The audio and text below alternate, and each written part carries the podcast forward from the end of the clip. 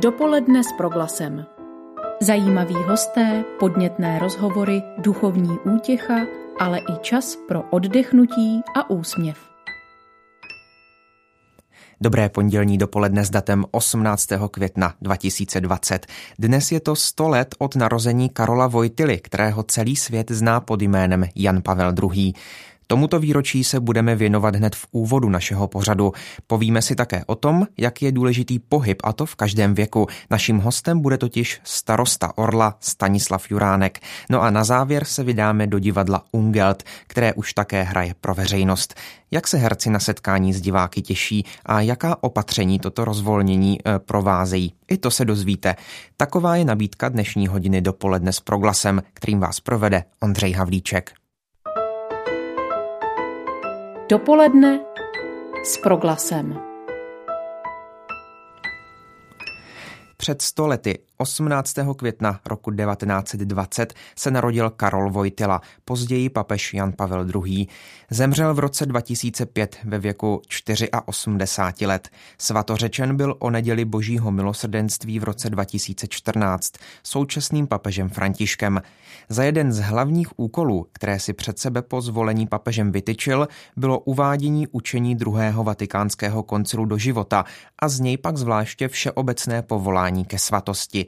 Jak dnes vidí svého rodáka Poláci, nám teď přiblíží ředitel Polského institutu v Praze Mačej Ručaj. Dobrý den. Dobrý den. Pane Ručaj, v anketě Největší Čech lidé na předních místech u nás jmenovali osobnosti jako Karel IV., Tomáš Garik Masaryk nebo Václav Havel. Jak velkou osobností je v Polsku svatý Jan Pavel II? Dalo by se o něm mluvit jako o největším Polákovi?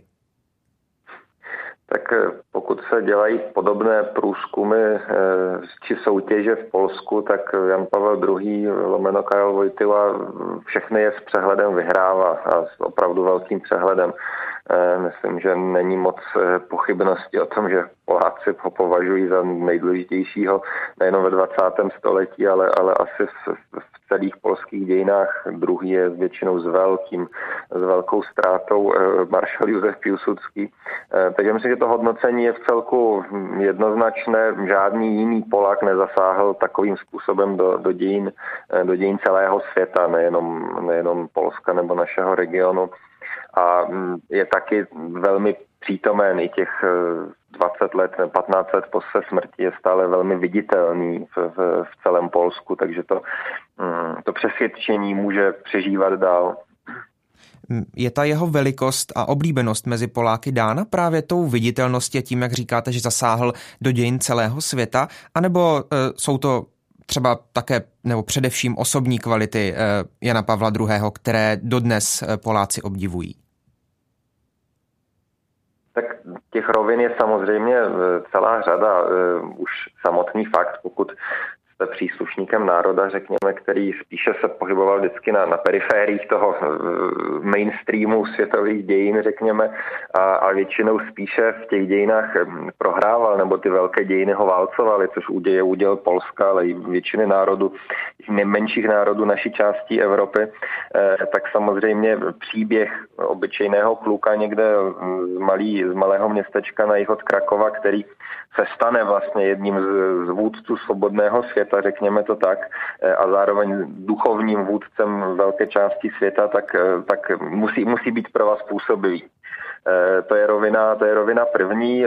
Rovina druhá je místo Jana Pavla v dějinách Polska, které samozřejmě je absolutně nezanedbatelné, ať už mluvíme o událostech spojených s koncem komunismu, nebo celkově takovou jeho přítomnosti jakožto nejvyšší, nejvyšší morální autority.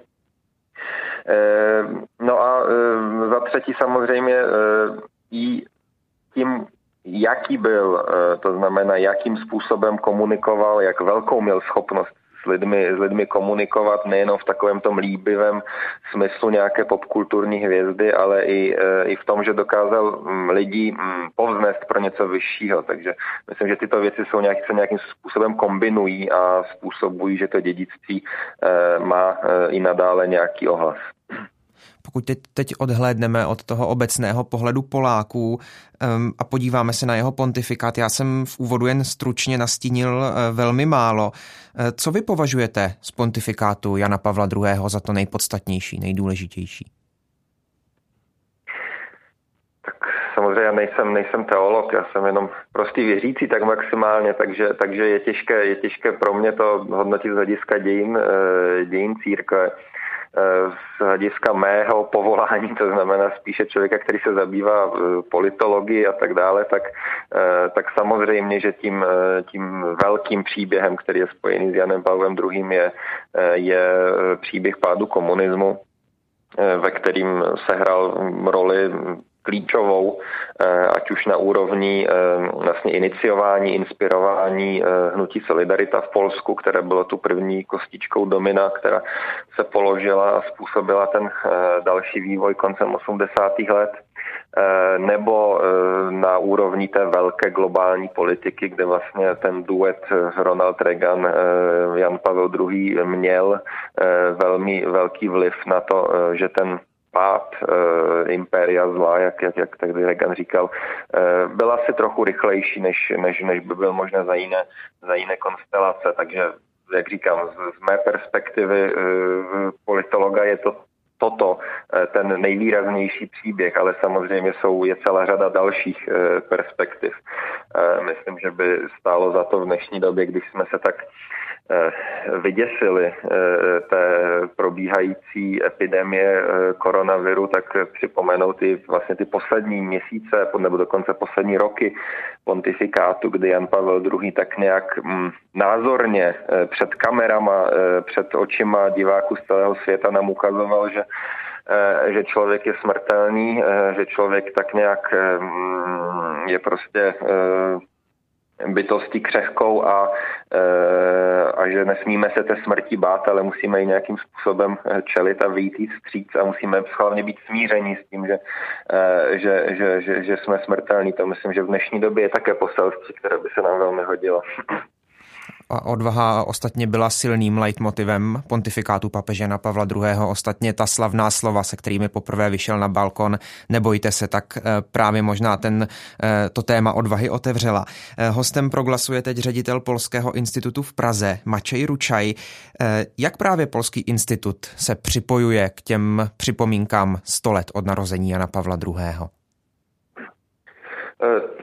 Eh, samozřejmě mm, u nás, stejně tak jako po celé Evropě, nám, eh, nám jakékoliv přípravy překazil, eh, překazil současný, současný stav, to znamená zákaz či značná omezení organizování veřejných akcí. Proto třeba s velkou lítostí jsme museli přeložit, pevně doufám, že pouze odložit v čase divadelní večer, věnovaný eh, Karolu Vojtilovi a jeho divadelním rozměru, eh, divadelnímu rozměru jeho života, protože on byl i autor divadelních her eh, a je pro mě naprosto výjimečný. Myslím, že v České republice v tuto chvíli jsou dva divadelní soubory, které hrají dvě různé hry z jeho, z jeho, z jeho tvorby, takže chtěli jsme je spojit a dohromady vlastně vytvořit takový Vojtilovský divadelní večer tak ten pevně doufám se uskuteční v říjnu. Eh, na co, na co se stane dneska? Dneska především eh, se můžete těšit na celou řadu článků, které, které jsou ke čtení eh, v nejrůznějších českých médiích, články, fotogalerie.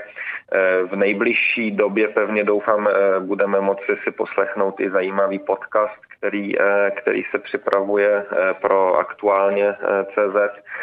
Takže, takže bude, bude určitě hodně co číst o Janu Pavlu II. a Eh, doufám, že až se situace trošičku normalizuje, tak se budeme moci i nad tímto eh, příběhem, nad tuto osobností setkat. Jak říkám, pro nás byl klíčový, bylo klíčové to divadlo, eh, protože to je méně známý rozměr jeho, jeho života a přitom právě České republice nějakým způsobem k, k divadelníkům Jan Pavel II. promluvil, takže, takže mají ho ve svém repertuáru a my jsme chtěli toto, toto ukázat. Říká Mačej Ručaj, ředitel Polského institutu v Praze. Mluvili jsme spolu o svatém Janu Pavlu II. Díky moc za váš čas a za rozhovor. Děkuji.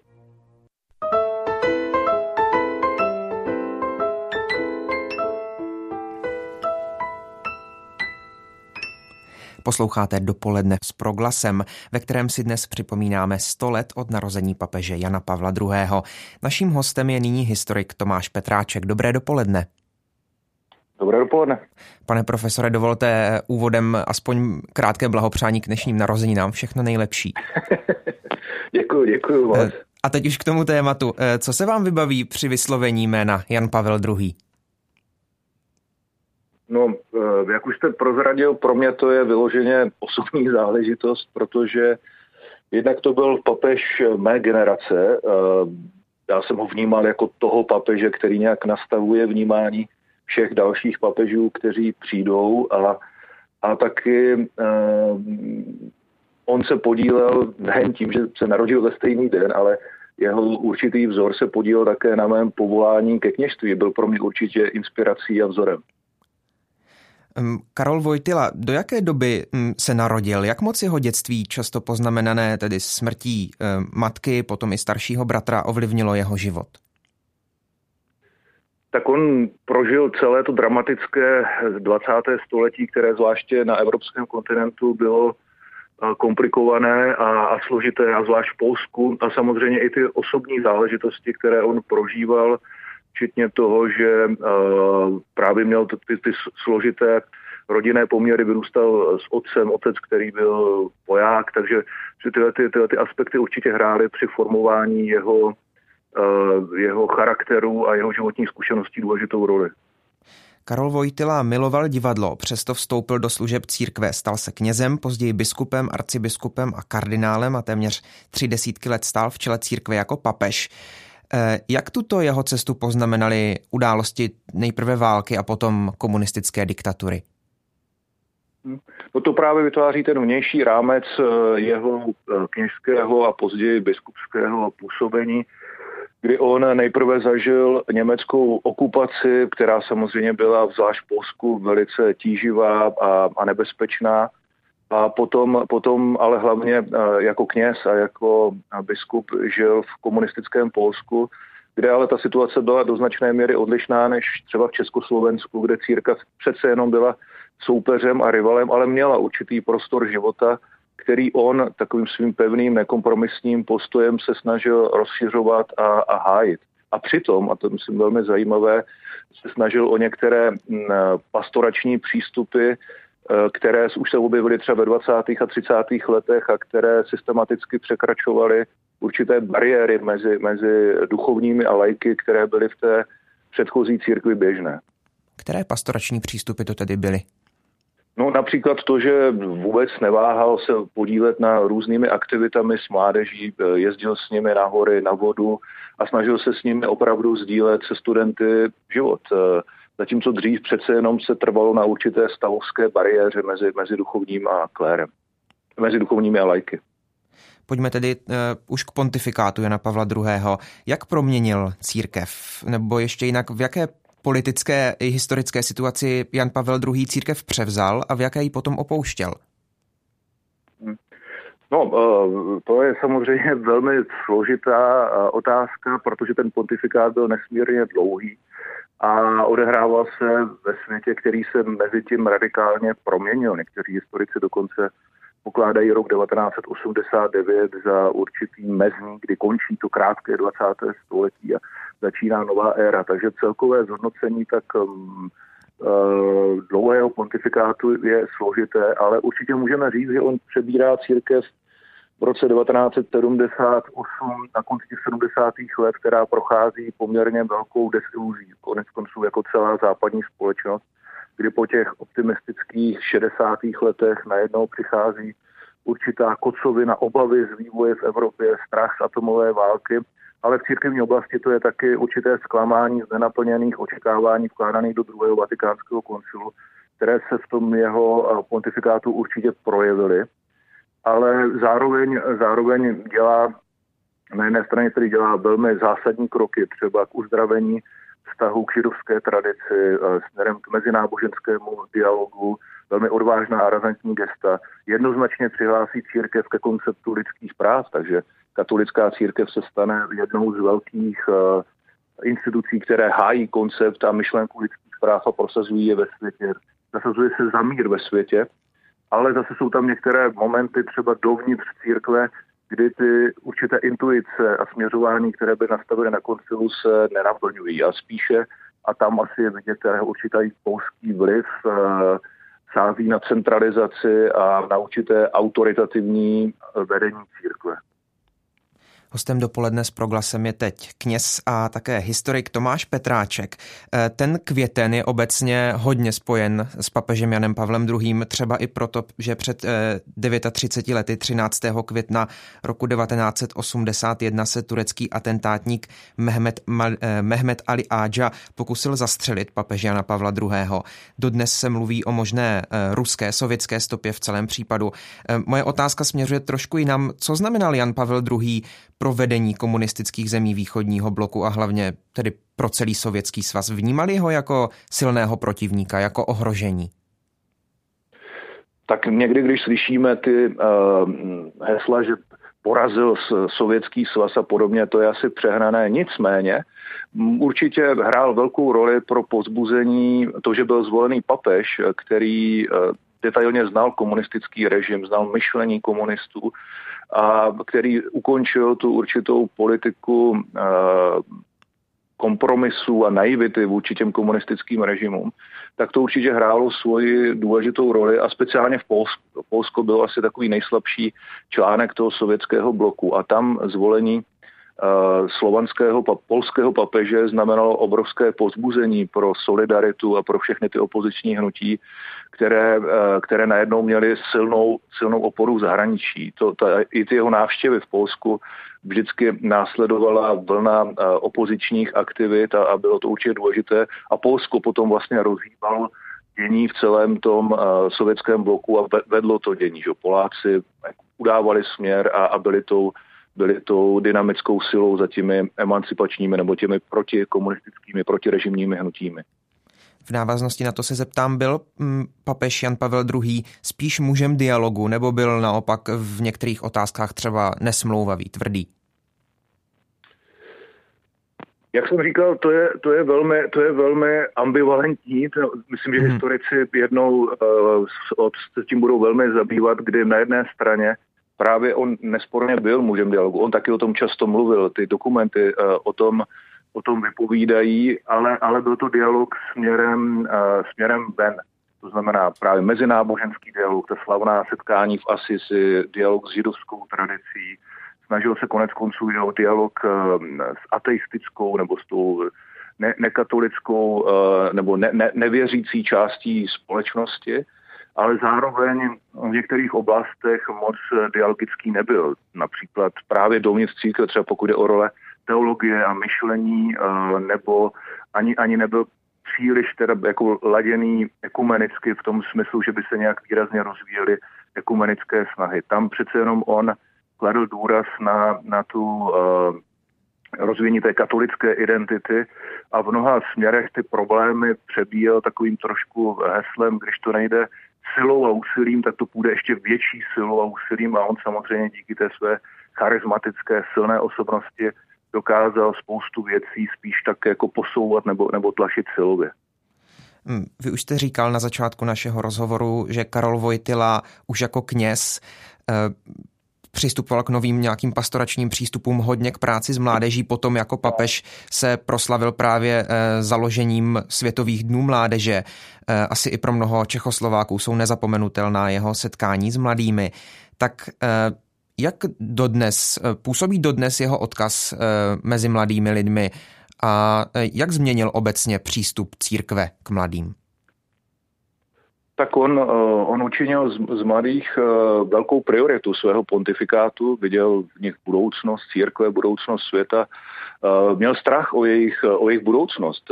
Je dobře připomenout, že po roce 1989, kdy se změnil radikálně svět, tak on byl jeden mála který velmi razantně třeba kritizoval kritizoval ten globální konzumní kapitalismus s tou jeho nenasytností a s tím zaměřením na stále větší spotřebu. A uh, určitě, určitě to mělo velký, velký vliv na, na další směřování uh, církve. Otázkou samozřejmě je, nakolik uh, v dnešní a historické době už ho současní mladí znají nebo, nebo se k němu hlásí. Tady myslím, že on spíše ten, který nastavil určité priority v církvi a další papežové v tom pokračovali. Historik Tomáš Petráček je teď ještě chvíli hostem dopoledne s proglasem. Dnes se často ozývají i kritické hlasy na adresu pontifikátu Jana Pavla II. a to v souvislosti se zneužíváním dětí a mladistvých kněžími. Je tato kritika oprávněná? Ne- neřešil dostatečně Jan Pavel II. tuto problematiku? To je samozřejmě, které se budeme moct vyjádřit skutečně svědomí věci, až budou otevřené vatikánské archívy z této doby a zjistíme, co skutečně, eh, co skutečně Jan Pavel II. věděl a na čem se, na čem, na čem se vlastně mohl nějak svými rozhodnutími podílet. Co je samozřejmě nesporné, je, že ta vlna eh, odhalování těch skandálů přichází právě eh, v době jeho pontifikátu, především v 90. letech a v následných letech. A že dlouho na něj církev nereaguje dostatečně razantně. Myslím, že tam pořád minimálně má podíl na, na určité, řekněme, klerikální, no, takové institucionální kultuře eh, katolické církvy, která dávala přednost tomu eh, to neřešit, mést eh, právě z ochrany věsti církve a její reputace a, a že, že, tam, že tam byla přece jenom menší, menší péče o, o ty oběti, nebo o, to, o tu, ta snaha skutečně ten, ten problém řešit jako takový. Takže eh, to skutečně Jan Pavel II. věděl, nevíme, ale to, že na, na kůry byla tahle ta mentalita spíše ty skandály eh, zakrývat a podceňovat, než se tomu skutečně postavit čelem, to se obávám, že už dneska je nesporné. Pane profesore, moje poslední otázka bude taková zobecňující. Eh, dal by se teď krátce zhodnotit pontifikát papeže Jana Pavla II. v tom smyslu, jakou stopu v církvi do dnešních dnů zanechal? Možná máme příliš malý odstup, přece jenom je to 15 let a eh, jednoznačně se to po mém soudu odpovědět eh, nedá a, a znovu bych zopakoval, že v některých momentech eh, církev zásadně posunul a, a pomohli vyřešit některé letité problémy a traumata. Určitě se snažil nalít do, do církve optimismus a energii a byl vlastně první papež, který dal doslova takovéto rčení, že papež je tím farářem celého světa a skutečně byl tak jako všudy přítomný a všude, všude jezdil. Na druhou stranu je tam prostě celá řada takových problematických zásahů, jako byl, jako byl zákaz eh, rozvoje teologie, osvobození a další věci. Takže vám si, že takhle nebo jednoznačně se říct nedá. V některých směrech to byl, bylo naprosto přelomové, klíčové papežství, rozhodně nesmírně jako inspirativní a, a energické. Na druhé straně jsou tam některé stíny, které budeme muset eh, ještě zhodnotit a se kterými se budeme muset vyrovnávat. Říká kněz a historik Tomáš Petráček, byl hostem dopoledne s proglasem. Pane profesore, díky za čas, který jste si pro nás udělal. Rád, že jste. Naslyšenou.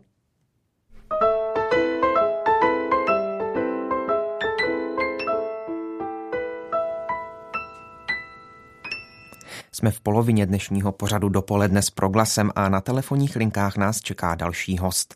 Pravidelný pohyb a posilování imunity. To jsou rady pro zachování zdraví, které platí nejen v době pandemie. Možná jste si i vy všimli zvýšeného počtu sportujících lidí v parcích ve městech, na cyklostezkách nebo jen tak na procházkách přírodou. Pohyb na čerstvém vzduchu léčí a tímto motem se jistě řídí i členové sportovní organizace Orel, kterých je v současnosti přes 18 tisíc. Proto bude naším hostem po telefonních linkách Stanislav Juránek, poslanec za KDU ČSL a starosta Orla, který v čele, který v čele této sportovní organizace stojí od roku 2011. Vítám vás na Proglasu. Přeji vám dobrý den a chvála Kristu. Modli se a pracuj, modli se a sportuj. Tak to je heslo, které návštěvník vaší organizace uvidí na vašich webových stránkách. Eh, to znamená modlitba, práce a sport, to jsou ty hlavní, eh, tři hlavní činnosti správného orla. Zcela určitě. Máme k tomu ještě přidaný takový ten náš rodinný rozměr, že se snažíme, abychom všechno dělali pro celou rodinu, pro ty, kterým se daří, kteří jsou šikovní, třeba i ve sportu nebo v kultuře, eh, nebo i zdatní při poutích a také, abychom tam měli místo i pro ty, kteří jsou slabší, potřebují dovést v kočárku nebo na vozíku a v každém případě to máme i v tom pořadí. Modlit se, pracovat a hrát si nebo sportovat. Mm, pokud mm, nejen toto, tak co dalšího odlišuje organizaci Orel od ostatních eh, sportovních organizací? My jsme sportovní organizace, eh, kde se dbá velmi výrazně na fair play a eh, je to i třeba v rámci rozhodčích, takže taková zajímavost, napomenutí a vyloučení nemusí být jenom za špatný zákrok, ale i za neslušné slovo nebo za nevhodné nefer chování k k spoluhráčům a i k protihráčům. Rozumím tomu. Eh, pane, eh, pane Juránku, co vás osobně mezi Orly přivedlo a kdy to vlastně bylo? Já eh, patřím, patřím k dětem těch starších orlů, kteří ještě pamatují pouť na Hostíně, kteří si pamatuju, můj strýc byl, byl jeden z těch, kteří byli odsouzeni. On dostal 10 roků za velezradu za, za uspořádání orelské pouti na Hostín v roce 1948 a e, moje maminka i vlastně tatínek byli členy Orla v Husovicích, kde e, to bylo vždycky ve spolupráci s farností a kde se nezapomínalo cvičit, nezapomínalo se modlit a chodilo se na pouť do křtin. Vy už jste teď zmínil právě tu eh, tradiční orelskou pouť na svatém hostíně. Tak jak je to s ní letos eh, v době těch uvolňování mimořádných opatření? Bude, nebude? Víte, my máme orelskou poutní knížku, která se v tuto chvíli naplňuje spíš takovým způsobem, že na pouť přijdou ti, kteří mohou, zůstanou třeba i venku, třeba je to i bez mše. A musím říct si ale, že eh, už teď eh, v Žarošicích, což bylo eh, předevčírem v sobotu, tak už se sešlo to povolené množství orlů na, před panou Marii Žarošickou a od tam si bereme heslo i při té cestě letos na Hostín. My jsme poutníci, my když putujeme, tak to nemáme turisticky, my to máme skutečně vždycky s nějakým cílem. A protože máme i ten cíl jednou v nebi, tak si moc přejeme, abychom jako poutníci nezapomněli na důležité věci.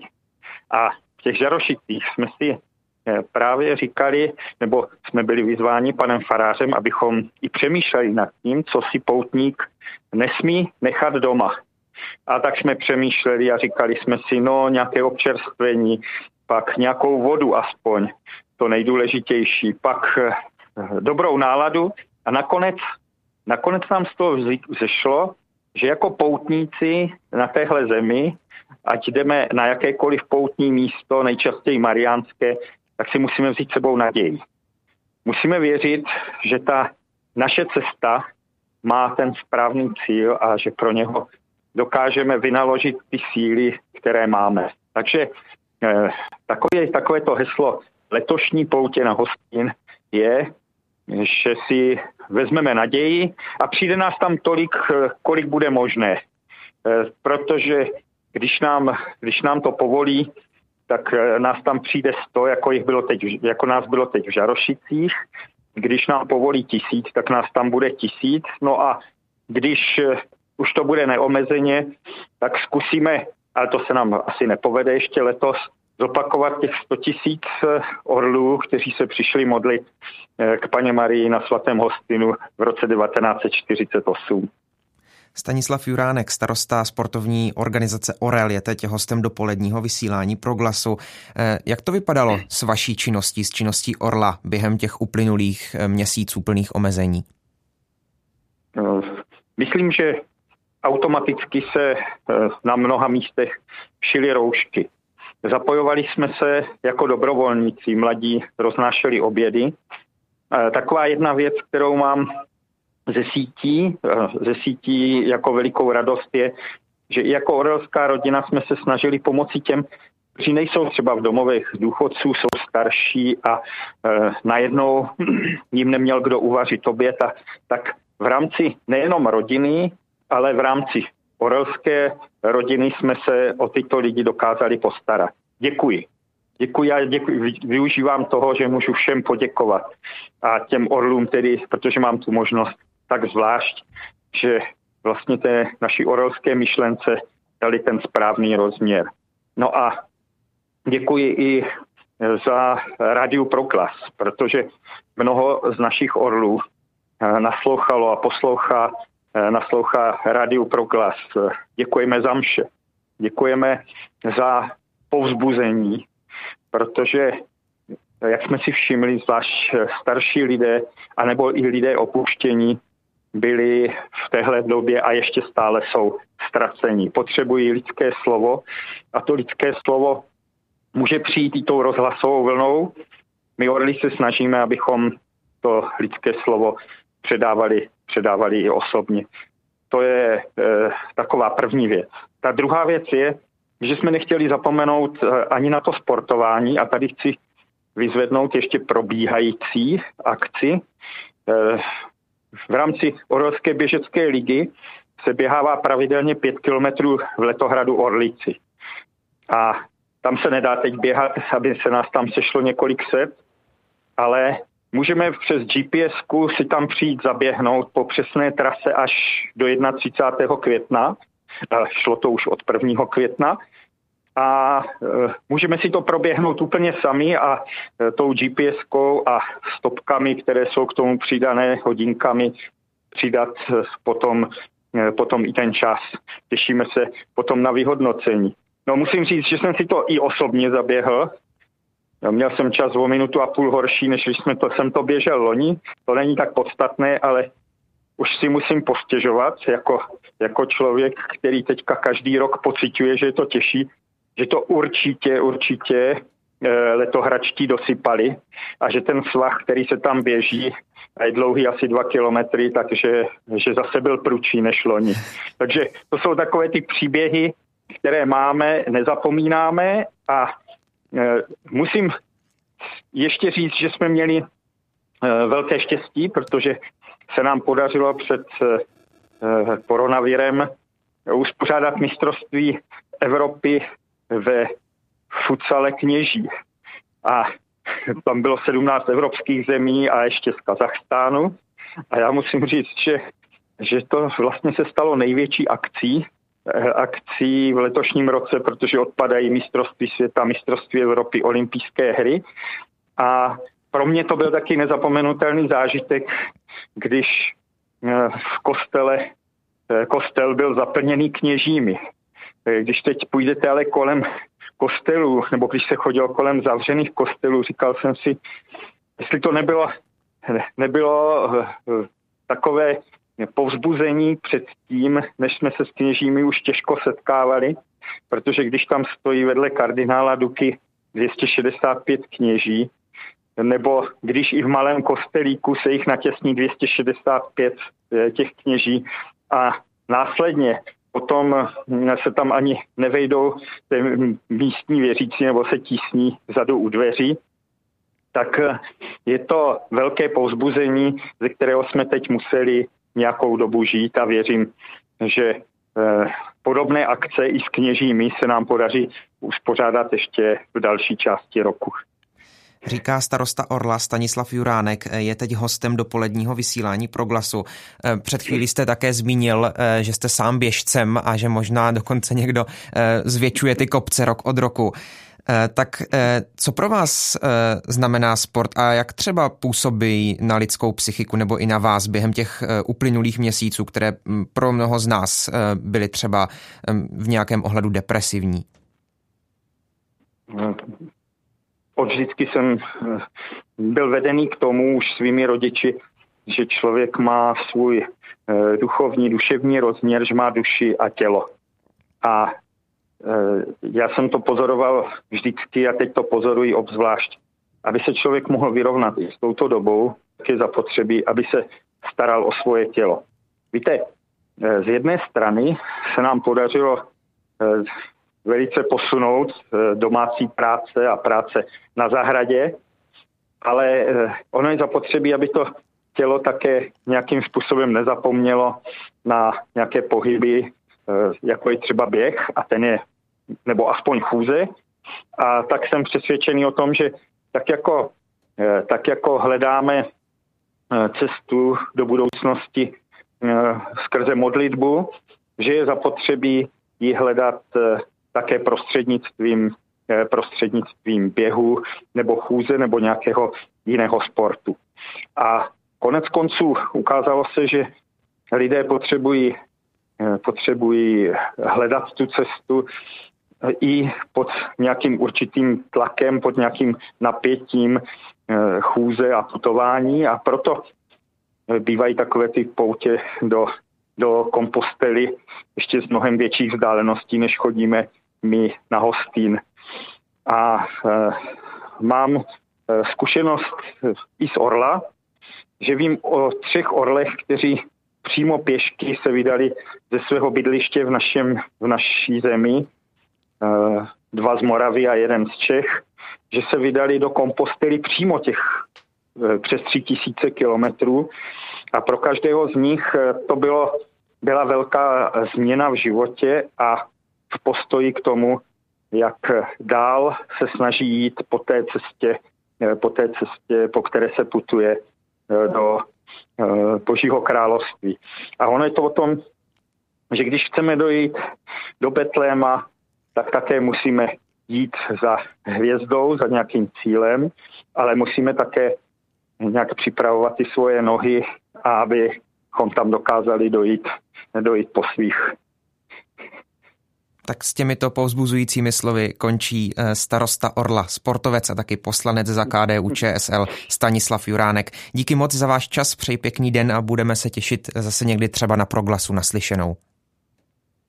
Zcela určitě. Věřím, že se brzy dostaneme k tomu, že naplníme naše plány, jako je, jako je třeba eh, fotbalový pohár kardinála Berana a ten, který nám, který teď je takovým tím naším, naším nosným jménem v letošním roce a moc přeji všem, abychom dokázali všechna úskalí koronaviru překonat a abychom našli i v tomto boží požehnání a to, co se dá potom přenést eh, ke druhým lidem, které máme rádi.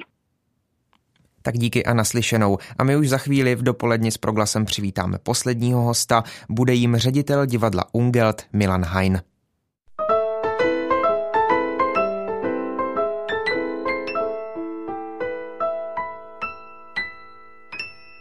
Koronavirové přerušení sezony divadlům způsobilo velké finanční ztráty. S nimi se budou v budoucnu těžce vyrovnávat. Svou ztrátu mohou alespoň zmírnit, protože vzhledem k aktuálně platným nařízením je možné opět vpouštět diváky do sálů. Může jich tam být ale maximálně stovka. Navíc musí sedět v rozestupech ob jednu řadu a ještě mezi sebou mít volná sedadla. Principálové a ředitelé nejen velkých, ale i komorních scén tak řeší, zda obnovit provoz. Ve směs se ale zhodují, že se to nevyplatí. V dnešním pořadu dopoledne s proglasem teď vítám ředitele divadla Ungelt Milana Hajna. Dobrý den. Já vás zdravím, dobrý den. Eh, tak do hlediště se vrátili diváci po více než dvou měsících nucené pauzy. Eh, jak jste jako soubor trávili ten uplynulý čas? Tak eh, divadlo Ungel je komorní scéna pro, pro necelou stovku diváků a nemá e, klasický soubor jaksi herců, které by divadlo zaměstnávalo. U nás hrají opravdu výjimeční herci v komorních hrách po dvě, tři postavy, ale nejsou u nás v angažmá. Takže já jsem byl se všemi samozřejmě v kontaktu a všichni už se moc těšili, že budou moci zase hrát. Mimochodem v tom našem Ungeltu podle současných pravidel bychom mohli usadit 29 lidí, takže by se ta finanční ztráta jenom prohlubovala a my jsme za zrušená představení přišli o 3 miliony korun, tak to je pro malé divadlo opravdu smrtící, ale nevzdáváme to od 12. Eh, března, hrajeme v náhradních prostorách eh, divadla Metro na náhradní třídě, kam se právě může usadit ta povolená stovka diváků. A na to jsem se chtěl právě zeptat, jak těžké bylo najít eh, náhradní prostory. Nehledá je teď celá řada menších scén? To nevím, my jsme v kontaktu, někteří budou hrát i jaksi za těchto složitých podmínek i na své scéně. Třeba Jakub Špalek vím, jak, že má před premiérou v divadle v Celetné Eh, Viola se rozhodla, že hrát nebude, pak jsem taky v kontaktu eh, s panem Tamchinou, šéfem eh, Violi, ale tam je to zcela pochopitelné, protože tam, jak víte, jak si lidé sedí u stolku, mohou si k tomu dát vínečko, takže vlastně ta tradice a půvab toho divadelního zážitku ve Viole byl vlastně nedostupný. Tam by se dělo taky asi takových těch 25 nebo maximálně 30 lidí osamoceně s těmi rozestupy, to by úplně ztratilo smysl. Co tedy teď čeká diváky eh, na programu eh, divadla Ugelt? Bude to něco speciálního, nějaké překvapení, nebo budete pokračovat eh, v tom, co bylo nachystáno dopředu? No tak my máme na repertoáru v tuhle chvíli 15 her a rušili jsme představení od toho 12. března, tak všechno, co teď hrajeme v metru, jsou přeložená představení.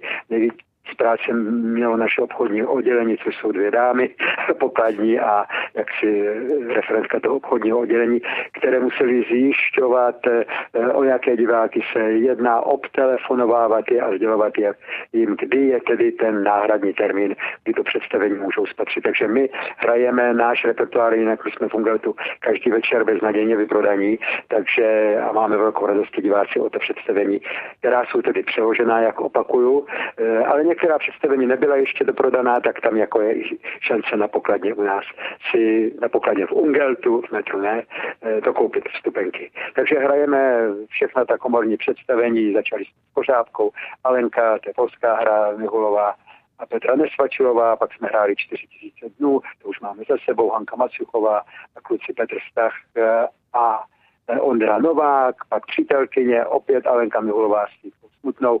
No a včera jsme hráli náš uh, velký hit Kluky, Krajča a Davida Švehlíka Dešti ve dny. No a teď uh, ve středu budeme hrát, tam se objevím taky, hru Housle, další hit divadla uh, s Jirkou Langmajerem, Kovem. Milan Hein, ředitel divadla Ungelt, je teď hostem na Radiu Proglas. Jak se jako divadelníci těšíte na živé publikum, na diváky, na potlesk? Eh, to je přece pro herce jakýmsi motorem. Eh, chybělo to hodně? Ne, chybělo nám to všem a byli jsme všichni, a určitě ve středu budu já, strašně stremovaní, takže to velmi nezvyklé. Eh, hrajeme vždycky pro nabité sály, jak říkám, a, najednou ty rozestupy a hlavně ti lidi v rouškách, ale jsou fantastičtí, jsou stejně jako herci eh, vyhladovělí po živém divadelním zážitku. Eh, já jsem tam byl, takže o přestávce jsem s lidmi mluvil a to bylo dojemné číst tím to z očí a pak to vyslechnout. Jak jsou rádi, že mohou být zase v divadle ale smějí se když je čemu a reagují velmi spontánně. Mimochodem, my nehrajeme žádné taškařice, my hrajeme hluboké lidské příběhy, čehož eh, ono to vyplývá vlastně už z toho, že hrajeme ty komorní hry pro dvě, tři postavy a to jsou většinou vztahové záležitosti, partnerské vztahy rodičů a dětí, eh, takže to obvykle taškařice nebývají. Eh, a divák právě za tím hlubokým duchovním zážitkem do Ungertu přichází. Jak vidíte situaci divadel do budoucna? Eh, pomůže v té těžké finanční situaci teď eh, to léto a hm, možnost eh, letních venkovních scén? Tak já začínám být už optimista, jak si směřoval jsem se s tím, že moje divadlo zkrachuje. Byť letos 2. října má, a já jak říkám, jsem optimista, věřím, že oslaví čtvrt století své existence, 2. října 1995 naše divadlo Miloš Kopecký slavnostně otevřel, takže jsem optimista, máme k té kamenné scéně, která teď nefunguje, hrajeme v metru, jak opakuju, a budeme tam hrát díky vstřícnosti kolegů z metra až do konce srpna, ale od 30.